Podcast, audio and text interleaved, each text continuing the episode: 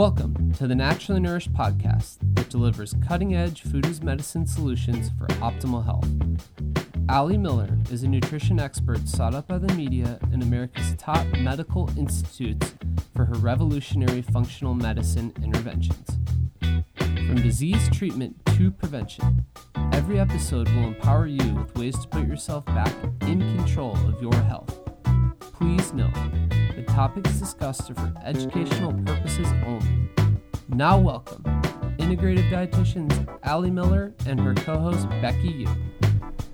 Welcome to the Naturally Nourished podcast. This is episode 63, and today we are talking about a topic that has been very buzzworthy lately and one that we get a ton of questions on from our clients as well as participants in our virtual ketosis program. We're talking about intermittent fasting. So, you may have heard of this in the paleo community or maybe from a personal trainer or fitness instructor, and it's really used as a tool to accelerate body fat loss. So, today we're going to cover some of the major do's and don'ts of fasting and have listeners decide for themselves whether it's it's right for them. Um, but before we jump in, Ali, what are your updates?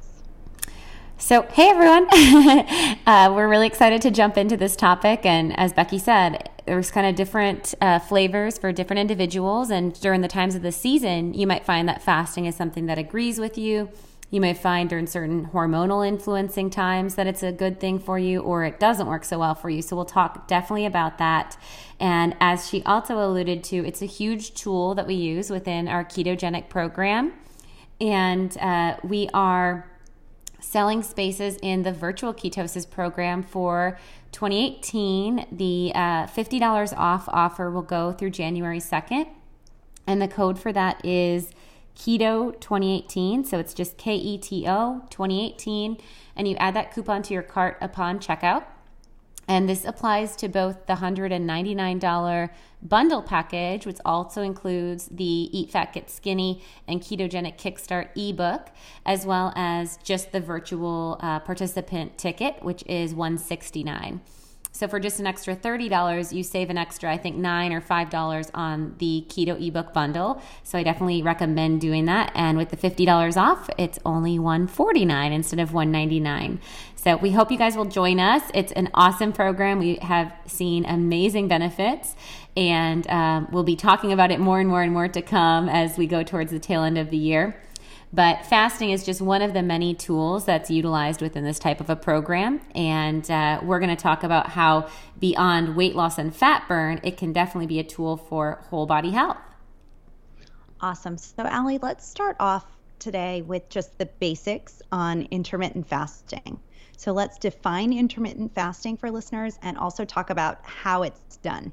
Sure. So, when we're looking at the idea of intermittent fasting, it's as simple as simple and dumbed down as it can be it's it's just not eating for periods of time not consuming food. And the issue is in the american diet and really in you know our uh, westernized civilization, we are in almost a chronic overfed state as our norm. And, you know, we're looking at now Taco Bell and certain fast food restaurants uh, doing the fourth meal, or you may be told by a personal trainer to eat every three hours, even if you aren't hungry, because it's good to keep your metabolism revved up. And we're learning more and more actually with Journal of met- metabolism and different influences on endocrinological influence and hormone response that when we're constantly in overfed that can really exhaust our insulin response. And it can drive excessive body fat and it can hinder our blood sugar metabolism as well as our body fat metabolism. So we're realizing that the more we stimulate the body with food, the less functional the body is at using food as fuel appropriately. It's almost like we abuse those patterns and, and mechanisms. And so we're going back to another trend of more ancestralized health, if you will of more of these maybe hunter gatherer rituals where there was more of a feasting and a fasting where when food was abundant it was consumed. And and we'll talk about that today too. I'm not a huge fan of, of feasting ad lib per se. But that concept of when food was readily available it was consumed. And then ancestrally some would, individuals would go upwards of two days uh, rationing small amounts of higher fat uh, and nourishing small bites to really get through, or doing long term 36 hour fast without food at all um, and just relying on, on water and such. And so we are understanding when we look at connections of our adrenals and our stress axis, as we've discussed before, either being in that fight or flight or rest and digest mode.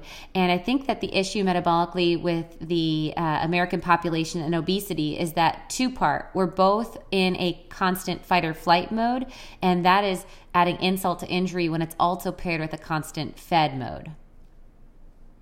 Awesome. Okay. So when we have constant exposure to food, though, this can be a little bit more challenging than it was for our ancestors who just you know, it wasn't in front of them. They weren't running into a grocery store every time they ran out of something, or they didn't have stores on the shelves. Right. Um, so let's talk about the benefits and why we'd want to do this in the first place. Sure. So, the benefits of fasting, starting on a, a, metabolic level, is we can see a big improvement on our sexual hormones and our metabolic hormones with an increase of HGH. So, I'm sure that a lot of you heard about the buzz. It's kind of died out because a lot of the HGH supplements or uh, drops in that type of a diet have been passed to be no more effective than a placebo, but there was potential raises of HGH based on the fact that those diets were only 600 calories. So they were upregulating in some sense fasting to one level, but the, the human growth hormone can play a big benefit on our metabolic processes. Um, it helps to increase activity in the tissue that burns calories and also can help to create our sexual hormone balance. So it can help also with things like testosterone production, which further then supports musculature. Um, and so that's one of the big benefits that we see Another thing, more on a neurological level, which is where we see a lot of the exciting research, is on stem cell regeneration. We can actually see increased cellular function, and it, it, it kind of is driven by this process called autophagy, where as morbid as this sounds, your own body's cells basically eat away at the parts of the cells that are dysfunctional and recycle the parts that are able to be utilized and have this whole kind of cellular reset, if you will. And so we see this both helping with stem cell regeneration and also with cleaning out dysfunctional parts of the cell and um, increasing the expression of the functional elements of the cell. And this is where even we're seeing in up to date oncology research the benefits of fasting, for instance, like post chemotherapy infusion, participating in a 24 hour fast, because not only is the individual potentially nauseous, but they have a higher uh, increase of toxins in their bloodstream. And the fasting actually helps their body to upregulate the detox process versus the body being stressed by the metabolic process of breaking down nutrients in food. So, on a cellular level, that autophagy can help with cleaning up and increasing the function of cells. And then we're even seeing neuropathway uh, regeneration and shift. We're seeing a lot of research in advancements with Alzheimer's and dementia and the benefits that fasting can actually reduce oxidation in the brain as well as potentially in the cardiovascular system. So, when we're talking about beta amyloid plaque or buildup uh, in our vessels, all of this can actually be benefited during fasting state when the body's able to do more of a self inventory and then clean up messes, if you will. Awesome. I think that breaks it down a little bit rather than that big word autophagy. Yes. Um, it's cleanup, right? yes, yes, exactly. Um, so let's, without getting too too nerdy, let's dive into just a couple of um, research studies that are relevant here. Sure. So there was one that I pulled by the Journal of Applied Physiology, and this looked at, and we'll put a link in the show notes. This looked at 80 men and uh, it looked at intermittent fasting every second day for 20 hours for 15 days. So every other day they fasted for a 20 hour window. And they found that there was enhancement in insulin sensitivity. So, this is the opposite of insulin resistance. And we do know, bar none, that that's one of the most beneficial influences of fasting. So, fasting really helps. Again, if you think of insulin, insulin as ringing a doorbell on the body's metabolism of like food is here, food is here. When you stop overstimulating, and there was resistance of someone not opening the door based on that signal. That's kind of what the insulin resistance is seen as.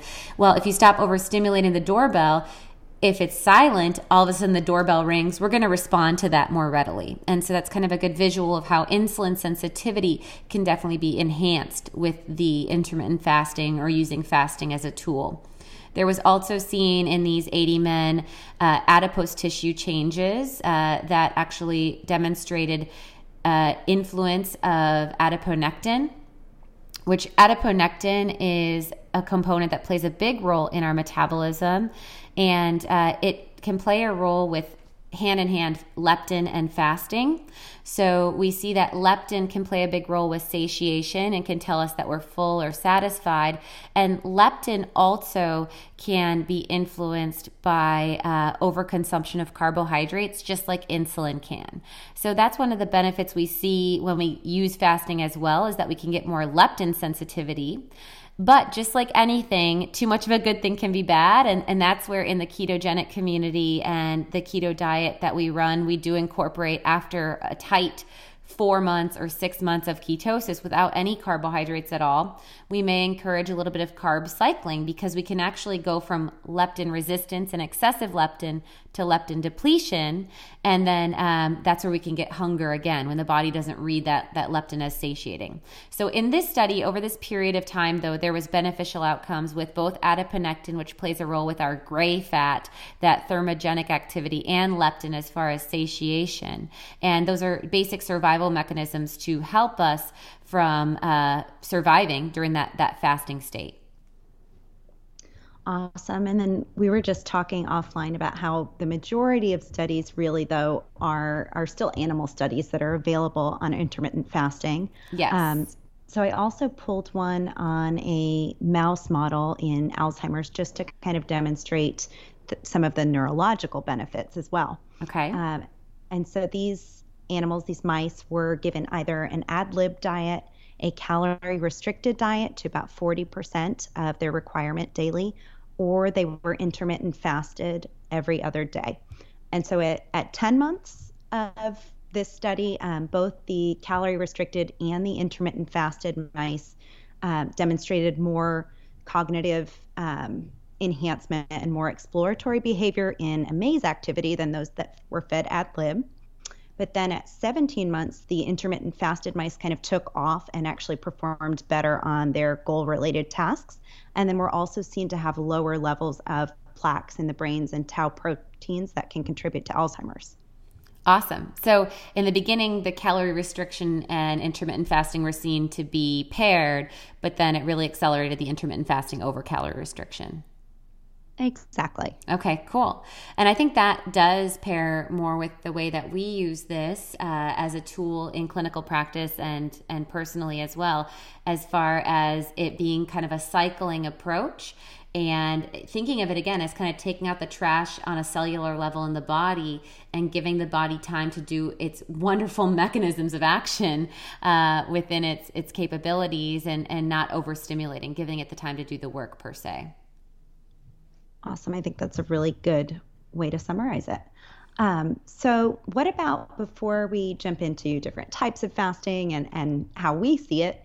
Um, what about misunderstandings or ways that we see fasting misused? Let's yeah. talk about that. Well, I think one of the things that makes a lot of people especially medical practitioners and dietitians, uh, kind of gun shy, if you will, of using fasting as a tool is the fact that it can often be misperceived in a binge and restriction cycle. So, a lot of times when we think of clinical eating disorders, there is a, a, very tight calorie restriction approach, and then often a binge episode, and then some form of purging, whether the purging is through excess exercise or the purging could actually be vomiting or use, use of laxatives. Or in some eating disorders, there, there is no purging, there's just then tighter restrictive cycle. So that concept of I can eat whatever I want, I'm just going to fast it off per se, uh, is not how we recommend using this. And uh, it, it, can definitely drive more metabolic dysfunction in the body, especially if we're going into a chronically underfed state on a regular basis. As we saw with the MI study, short term use of calorie restriction can work, but it's really about using the fasting as a tool and not over time ongoing caloric restriction, which can be distressing to the body. And, and, and now caloric restriction can also be interpreted, we're talking about to a starvation mode, which is significantly lower than metabolic rate for an extended period of time, not just a restriction to meet your metabolic rate or such. So I think that's a big misunderstanding. And I think uh, listening to Dr. Jason Fung, who's really the master, and maybe you could look up the name of his book on fasting. He has two, um, and, and he has the, I believe it's Institute of Metabolism. Um, but he does clinical observed fasts in his programs, and he has a book specifically on fasting, and it's all research referenced and fantastic. But he uses this reference of, you know, washing your hands and practicing good hygiene doesn't make you a hypochondriac or doesn't make you OCD um, about OCD behavior could be excessive hand washing, but washing your hands doesn't make you OCD, if that makes sense. So, same thing. Practicing intermittent fasting could be a technique that's misused or over abused with an eating disorder individual, but does not create an eating disorder.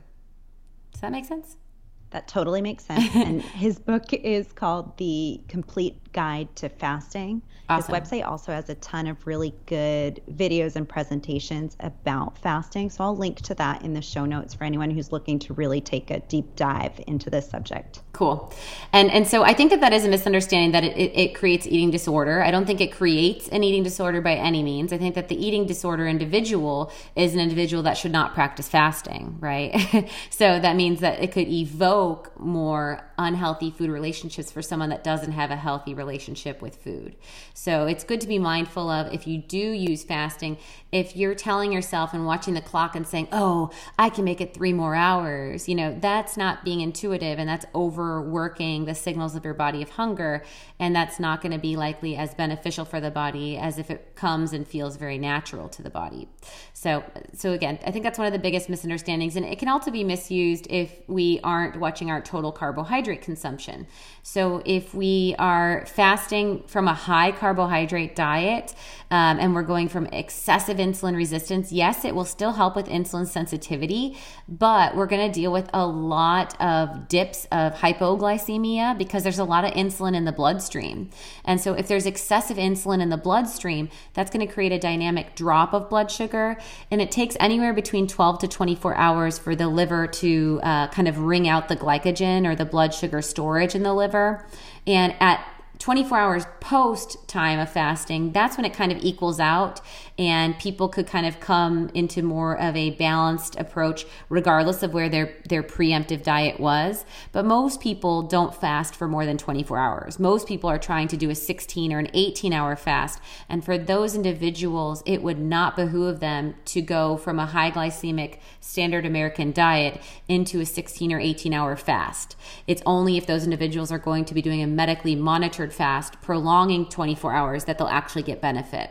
So, for those of us to use fasting as a balance tool, I would highly advise that we are fat fuel adapted, already able to make ketones. We've already restricted our carbohydrates and taught the body how fat can be used as fuel. And then, even if we're going for more of a low glycemic diet and using fasting as a tool, that would work just fine. But I would definitely recommend the intro and outro days of your fast should be the lowest of your low glycemic approach so that it's not as much of a jump into cold water per se.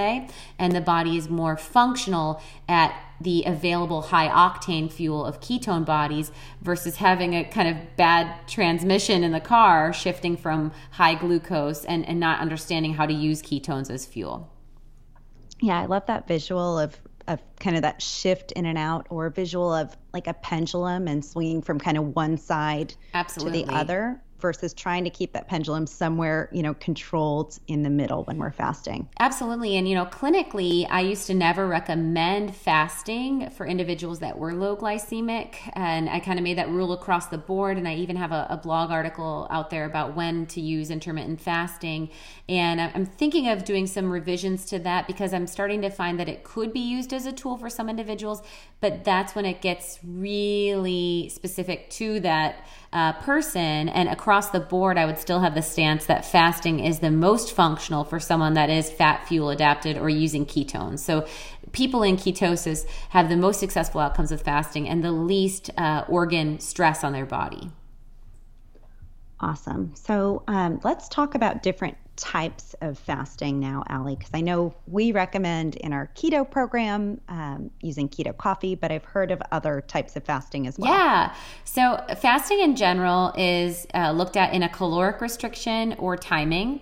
And when we use it in our program, we do both. So we pair both caloric restriction with a timing restriction.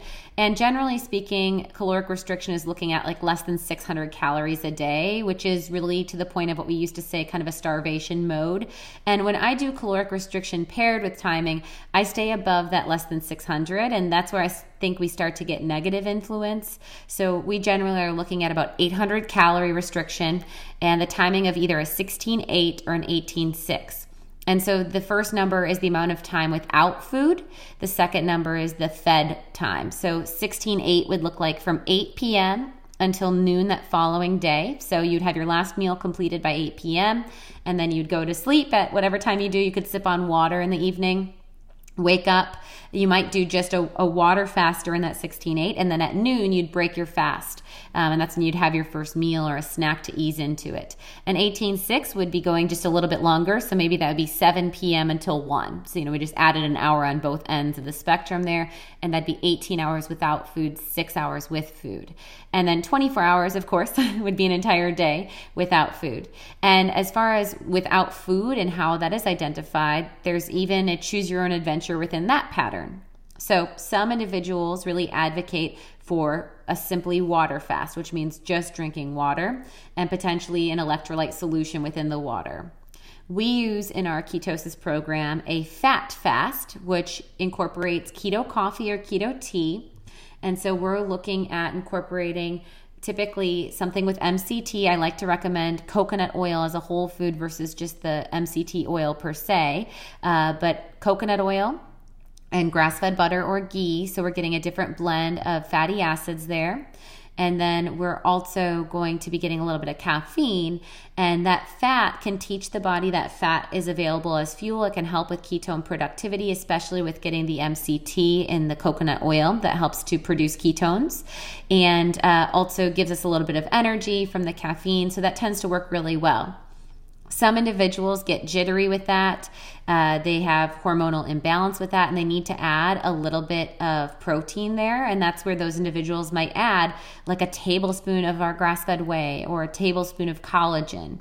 And that might be enough to keep them to use that as a fasting technique.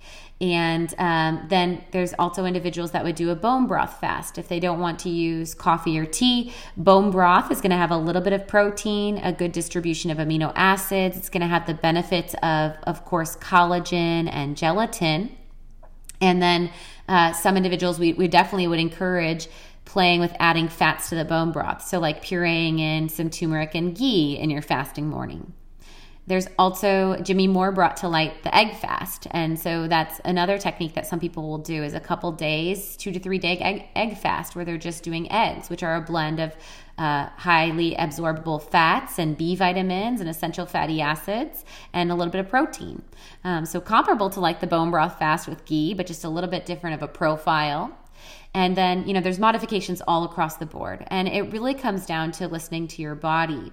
Um, technically, when I'm teaching in our virtual ketosis program, I like to say if we're going to add something that isn't pure fat to our coffee or tea, that that's not technically fasting. So on a non-fasting day, if we wanted to use keto coffee and add a scoop of collagen and add a half scoop of grass-fed whey and some cinnamon and vanilla in there, uh, that would be then you know a, a fed state. Um, but for those individuals that don't tolerate pure fat, and that's the closest they can get, it still is likely uh, easier on their system to process than breaking down cellulose fibers and um, whole foods because it is pre pre masticated, pre chewed, if you will, and easy to absorb or assimilate or use. Um, and that might be a technique that kind of stair steps you into the process. So, generally speaking, to kind of clarify, Fasting is both a combination of caloric restriction and timing. I've had individuals try to do the 16 8 and still fit in all 1200 or 1600 calories, and that's not a good thing either because then you're constantly feeding during your fed state and you don't want to necessarily be eating six hours straight either. Um, it's just that that's the only time you're allowed to have food consumption. Um, so it is a combination of both caloric restriction and timing. And then it may be just pure water during the timing that you're in a fasting mode. It may be fat fueled fasting, which would be like a keto coffee. It may be a mix of protein and fat, as would be seen in your bone broth with ghee or the egg fast. And um, it really comes down to ensuring that we listen to our body. Uh, if we have negative response like shakes, jitters, anxiety, blood sugar crashes, uh, sweats, uh, vision changes, then these are all indications that this is not something that agrees with our body metabolically, and we have to find other ways to explore those beneficial outcomes. I'm really glad you said that last part. And I think, you know, when we do our virtual ketosis program, for example, we will have individuals just start and get keto adapted or fat adapted for at least a week before they even mess with the intermittent fasting.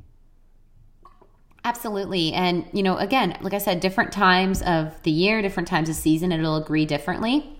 And a lot of times, what sets up the most success or failure is how you step into the fast and how you break the fast. So often, my answer is for those that are struggling with fasting is have more fat, have more fat, have more fat, because at least that is going to have less influence on insulin than protein and definitely than carbohydrates will. Awesome. So, how about people who should not fast? I know we already mentioned eating disorder mentality or, or past history of eating disorders, but let's talk about just kind of some of the barriers to fasting, how not to do it, and then who should not fast or not consider intermittent fasting. So, the who should not fast definitely would be yes, anyone that is currently in recovery or active eating disorder. And then uh, definitely pregnant women, I don't recommend fasting. Again, organic fasting, meaning taking time without eating within reason, but but what clock watching fasting? No, and I honestly don't even recommend that per se across the board. It's more about like listening to the signals of your body and yes, you can have structure of three days of fasting mornings. And yes, that is a plan, but you don't want to overdrive the signals of the body. Um, so, pregnancy and eating disorder are not times to go into any form of calorie restriction or rigidity as far as when to not eat. It's about signals of listening to your body and fueling your body and feeling safe with fueling your body. Also, as far as medications are concerned, there can definitely be some interactions with medications that are supposed to be taken with food, as well as drugs or medications that work as hypoglycemic agents. And that's the biggest category that we watch with fasting. So, individuals that are on uh, oral hypoglycemics, like uh, glucophage or metformin, um, or are on insulin, of course, um, you know, their units of insulin would be greatly adjusted, or they would not even be taking a short acting insulin on a fasting morning because there's nothing for it to act on as far as glucose in the bloodstream. They may only be doing their long dose insulin and they may even be taking a fasting blood sugar and waiting until they break that fast. But that individual should definitely be monitored with a certified diabetes educator. And I would, as a stance, not recommend fasting for an insulin dependent diabetic that isn't medically monitored. But with medical monitoring, we can see some awesome outcomes and reduced medication dosages over time.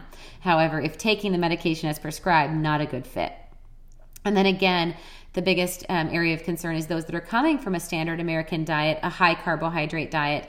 They're going to get high reactivity of hypoglycemia because there's a lot of insulin circulating in their bloodstream. And so these individuals, when they wake up, they're going to be hungry. And that's the same example of why people say, oh, well, I decided to skip eating breakfast because when I eat breakfast, I'm so much hungrier. Those are people that are having cereal, banana, orange juice, you know, standard American carbs on carbs on carbs breakfast and they're getting a dynamic glucose spike followed by a glucose crash because that excessive insulin dropped the glucose so low that now they're hypoglycemic and they're getting those hunger signals.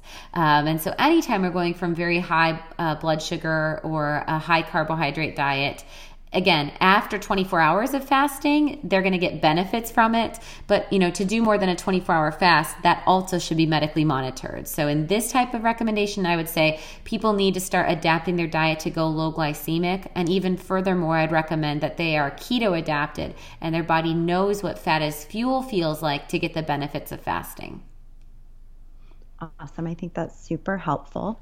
Um, so, what about how to get started with all of this and, and maybe any tips and tricks that you have for kind of if fasting sounds like something that could work for listeners, how you would recommend diving in?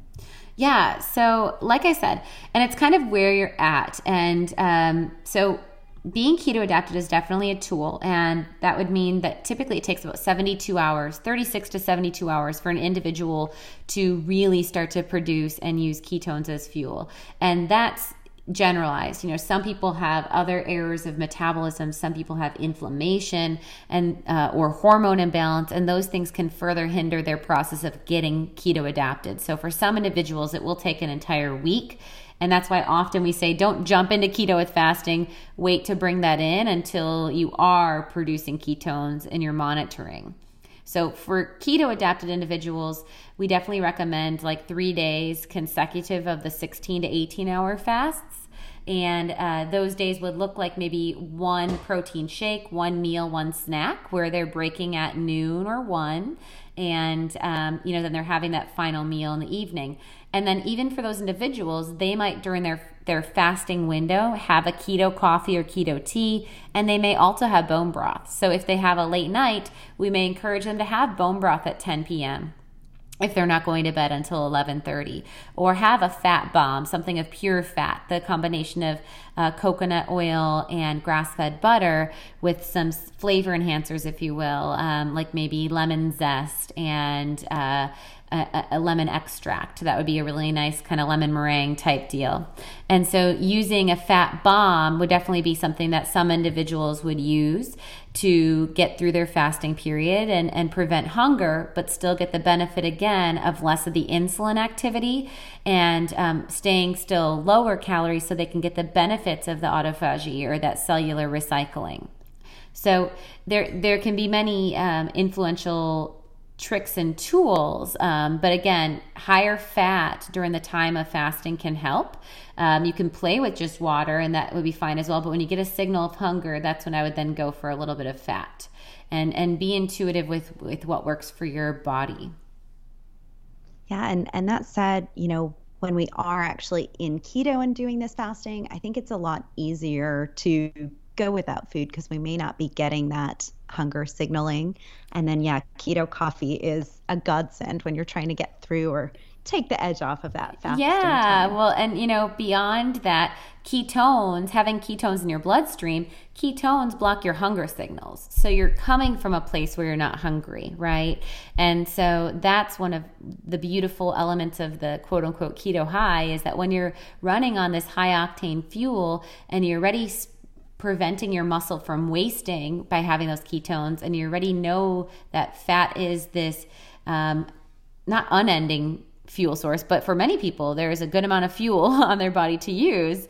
Um, that really creates that satiety and makes this a sustainable behavior. And, you know, we recommend consecutive days because that helps the body to get deeper into using the fat as fuel. So a lot of people do the intermittent fasting Monday through Wednesday, um, and some even extend it Monday through Friday and then do fed state or more free uh, keto approach, lower carbohydrate, higher fat days on the weekends.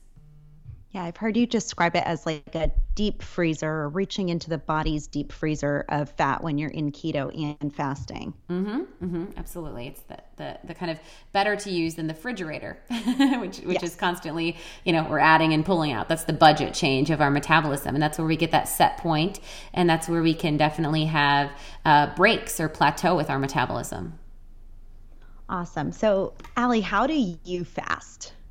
So I do the the three consecutive days generally speaking. Some weeks I will do four or five and I carb cycle, uh, which is a whole nother conversation, but I incorporate uh, carbohydrates in my diet uh, two times a month at typically at minimum there's every now and then a month where I'm feeling that I, I'm not wanting a carb cycle. And then there's sometimes a month where I'll carb cycle once a week. And it kind of just depends, honestly, on so many different factors.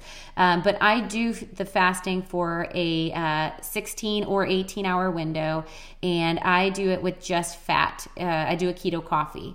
And so mine is. Uh, three teaspoons of coconut oil, one teaspoon of grass fed butter, so a little bit heavier on the coconut oil. And then I've been on a jam of adding vanilla extract and cinnamon to all of that.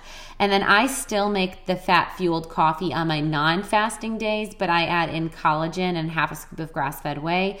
And I use that as more of a breakfast. And then I, I typically break with eggs like every day. Um, so if I'm if I'm adding the protein to my coffee, I might break with eggs a little earlier because that's not a fasting day, and I have the eggs at like 10 a.m. If it's a fasting day, I do wait and I have the eggs at around 1 1 p.m.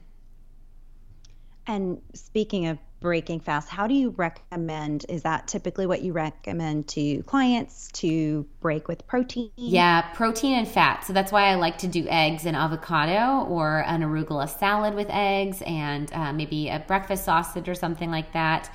You definitely want to go into nourishing choices and you you know when you're having carbohydrates in the diet the best time to have carbohydrates is actually post workout or uh, later in the day to get the benefit of the leptin resurge while you sleep and they can actually help us to get into deeper sleep. Um, they can work beneficially with our melatonin. Um, so not the best thing to bring in in the middle of the day when you're breaking a fast. Uh, so definitely protein and fats. So eggs with veggies and avocado uh, bone broth adding in some some pulled chicken in there and as your protein source and, and vegetables vegetables in the bone broth, um, or doing like a green smoothie with our grass fed whey would be another really great trick, but using maybe a little bit of fat in there with a nut butter or full fat coconut milk. Awesome. And then lastly, let's just talk about supplements to support fasting? Sure. Well, and another meal that could be really great is just a salad with protein. You know, like your standard salad, protein, and get a good vinaigrette with fat. Um, so your olive oil or avocado oil in there, and then you could even add nuts or seeds or uh, a good cheese in there or something like that. So, supplements I mentioned, the MCTs are really helpful, and those are naturally in coconut oil. So, I would recommend the uh, you know extra virgin coconut oil. I like Dr. Bronner's brand. I like Nutiva brand. Uh, we can link a couple of those in our notes. Um, MCT oil you can do as well, which is just a refined form of this. I just like to check that it is fully coconut derived versus coconut and palm palm oil derived. I'm more of a fan of getting coconut oil because you're going to get the additional benefits of things like monolaurin and lauric acid. So you get the antiviral, antifungal benefits, caprylic acid, all of that in the full coconut oil versus in a refined MCT oil, you're not going to get that holistic benefit. And that's where I really start with again, food is medicine and eating things in ide- ideally their most identifiable whole food form. So coconut oil would be a huge one. Um, and then on a supplement supplement form, I definitely would recommend our Boost and Burn so, this has a combination of ribose, which helps with uh, supporting energy metabolism, and uh, it's really what's in our RNA, right? So, it plays a big role with uh, DNA, cellular um, regeneration, and energy influence in the body. And then it has L carnitine, and carnitine is the driver of our body's ability to use fat as fuel. So, if you are already calorie restricting and time restricting, and you have some body fat that you want your body to be burning, optimizing your carnitine is one of the best places to start. So, the Boost and Burn is an awesome tool for that. And some individuals use that ongoing, and some use it just on their fasting days. But it definitely helps to kind of churn that wheel of when already restricted, the body's ability to functionally use fat to burn as fuel. Awesome. Yeah, that's a great supplement if we're dealing with any adverse effects of yes. fasting or kind of difficulty shifting into that ketogenic mode or keto flu. Yep. And I guess just in, I know we're, we're going to wrap soon, but I want to just mention to people so if it's intimidating for you, I, I, hope that at least today's episode just gives you the idea that don't eat when you're not hungry.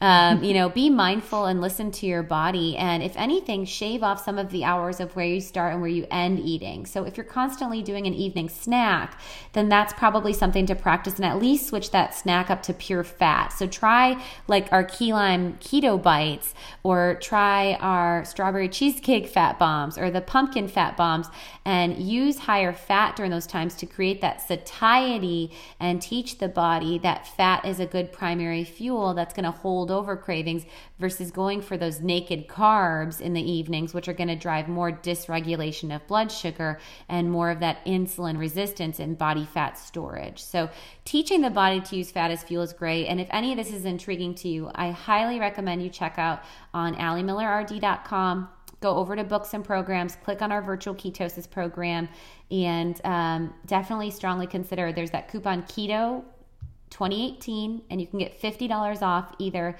the $199 or the 169 uh, dollar class or the class with the bundle of the ebooks. And uh, i am sure we've had no negative feedback only positive praises. And i'm sure that you too would get a lot of benefits of how your body can use fat as fuel Awesome. So I think we've covered a lot in terms of the basics of intermittent fasting. I know we'll probably do this again on a future episode, maybe get a couple of guests on on this topic. Yeah, um, I, think we all for today. Yeah, we didn't nerd out on uh, gluconeogenesis or glycogen synthase and all those things. And um, I'll, I'll spare I'll spare that for next time around, guys. But thanks so much for tuning in. And if you have a moment, if you can uh, go over to iTunes and give us a five star rating and some uh, positive praises, it always helps to spread food as medicine with those that you love and um, help us to create viral movement of empowering ourselves with with our food intake. Thank you for listening to the Naturally Nourished podcast. Visit our blog at alimillerrd.com for recipes, wellness tips, and food as medicine meal plans. Connect with Ali and Becky at Ali Miller RD on Instagram, Twitter, and Facebook. Until next time, stay nourished and be well.